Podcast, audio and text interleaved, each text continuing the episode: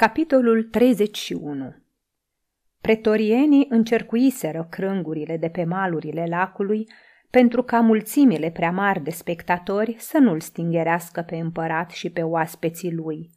Se vorbea că tot ce are Roma remarcabil prin bogăție, inteligență sau frumusețe va fi prezentat la petrecere care nu mai avea precedent în istoria orașului. Veniturile unor provincii întregi se cheltuiau pentru satisfacerea unor capricii nebunești, însă puternicul favorit Tigelinus nu ținea seama de asta. Influența lui creștea pe zi ce trece. Poate că acesta nu era lui Nero mai drag decât alții, dar devenea tot mai necesar. Petronius îl întrecea cu mult prin maniere, inteligență, spirit și în discuții era mai distractiv pentru împărat – însă spre nefericirea lui îl întrecea și pe împărat, trezindu-i invidia. De asemenea, nu știa să fie supus în toate, iar cezarul se cam temea de părerea lui când era vorba de gust. Cu Tigelinus, în schimb, se simțea întotdeauna în largul lui. Chiar și titlul de arbiter elegante, care îi se dăduse lui Petronius, zgândărea amorul propriu al lui Nero, căci cine altul, dacă nu el, ar fi trebuit să-l poarte. Petrecerea fu organizată pe o plută imensă, construită din bușteni auriți. Marginile ei erau acoperite cu splendide scoici, pescuite în Marea Roșie și în Oceanul Indian, pe care sclipeau perle – pe margini erau plantați palmieri și tufe de trandafir înfloriți, printre care erau ascunse fântâni arteziene ce aruncau apă parfumată, statui de zei și colivii de aur sau argint pline cu păsări de diferite culori. În mijloc se ridica un soi de baldachin uriaș din purpură siriană, sprijinit pe stâlpi de argint, sub care străluceau mesele pregătite pentru oaspeți, încărcate cu sticlărie de Alexandria, cristale și vase neprețuite, jefuite din Italia, Grecia și Asia Mică. Din crângurile de pe mal, din clădirile ciudate anume pentru acest prilej ridicate și ascunse în desiș, Răsuna de asemenea muzică de instrumente și de voci. Răsunau împrejurimile, răsunau crângurile, ecourile răspândeau sunet de corn și trâmbițe. Împăratul însuși, având-o de o parte pe Popeia, de alta pe Pitagora, admira totul.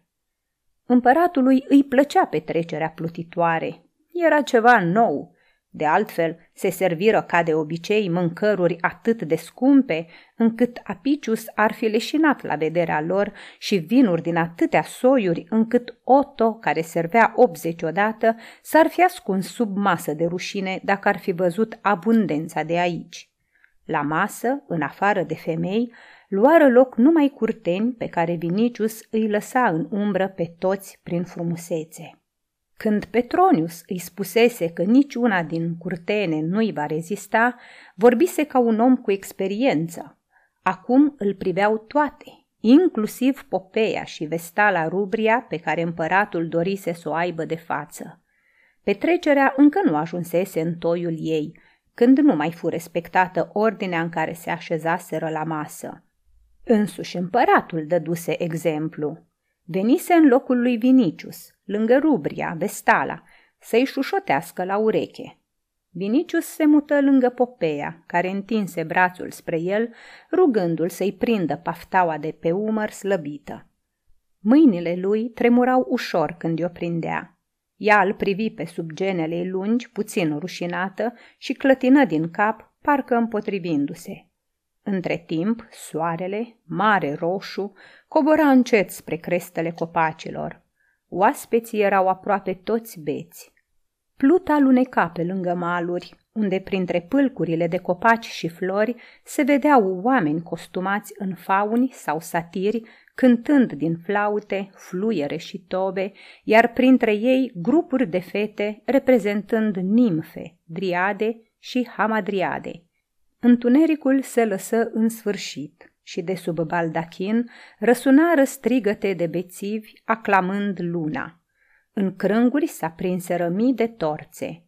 Din lupanarele de pe maluri țâșniră mănunchiuri de lumini. Pe terase apărură grupuri de femei despuiate, soții și fiice ale celor mai de vază case din Roma.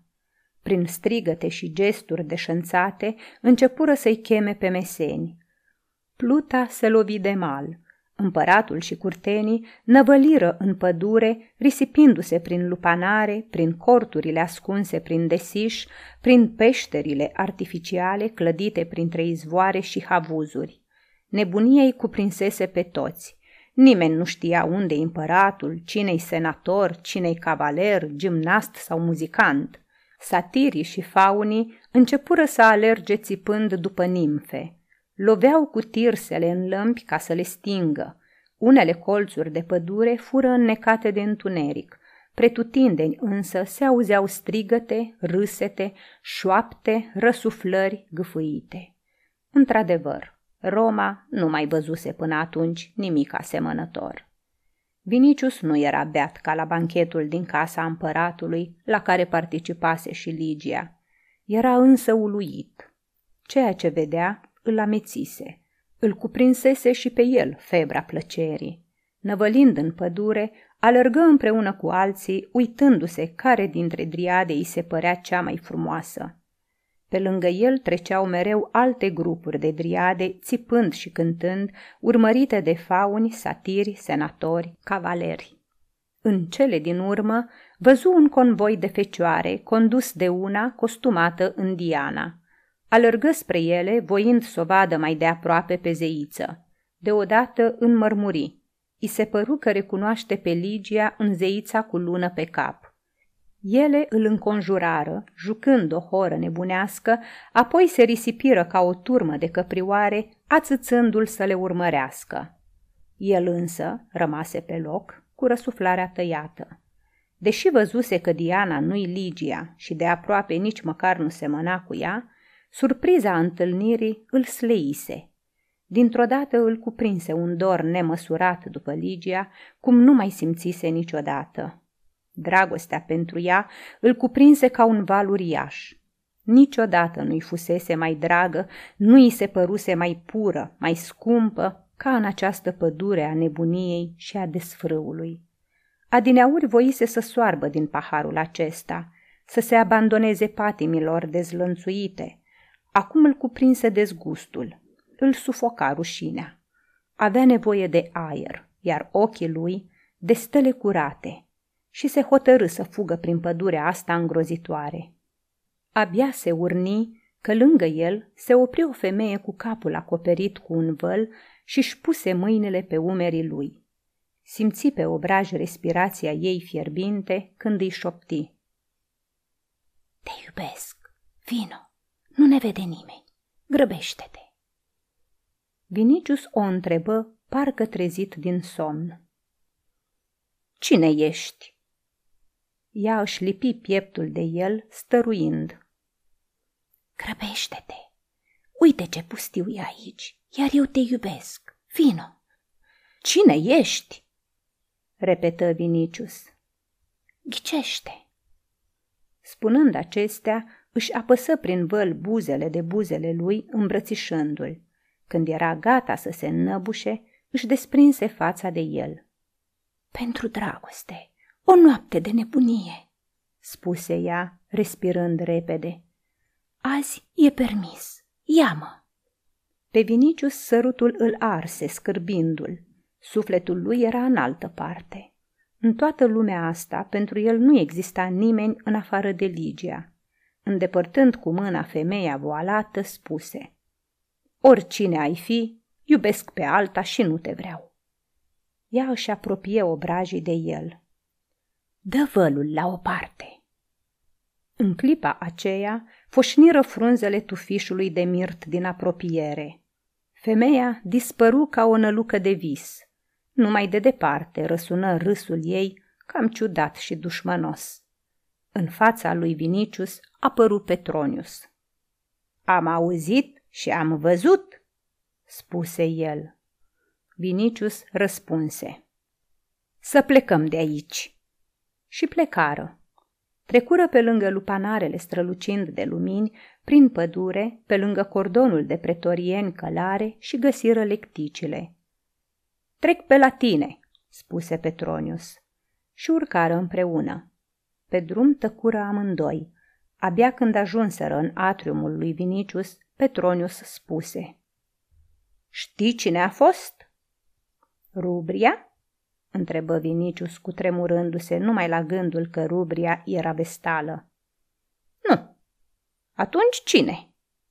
Petronius spuse în șoaptă. Flacăra vestei a fost pângărită, căci Rubria a fost cu împăratul, iar cu tine a vorbit, uh, și adăugă și mai încet, diva Augusta. Se lăsă o clipă de tăcere. Împăratul, spuse Petronius, n-a știut să-și ascundă de ea pasiunea pentru Rubria, așa că poate a vrut să se răzbune, iar eu v-am împiedicat. Dacă recunoscând-o pe Augustă ai fi refuzat-o, ai fi fost pierdut fără nicio șansă de salvare. Tu, Ligia și poate eu. Însă Vinicius spuse – M-am săturat de Roma, de împărat, de petreceri, de Augusta, de Tigelius și de voi toți. Mă înnăbuș. Nu mai pot să trăiesc așa. Nu pot, mă înțelegi? Îți pierzi capul, judecata, măsura, Vinicius. Numai pe ea o iubesc pe lume. Deci? Deci nu vreau altă dragoste, nu mai vreau viața voastră, petrecerile voastre, nerușinarea și crimele voastre. Ce se petrece cu tine? Ești creștin? Tânărul, cuprinzându-și capul în palme, spuse disperat. Nu, încă, nu, încă.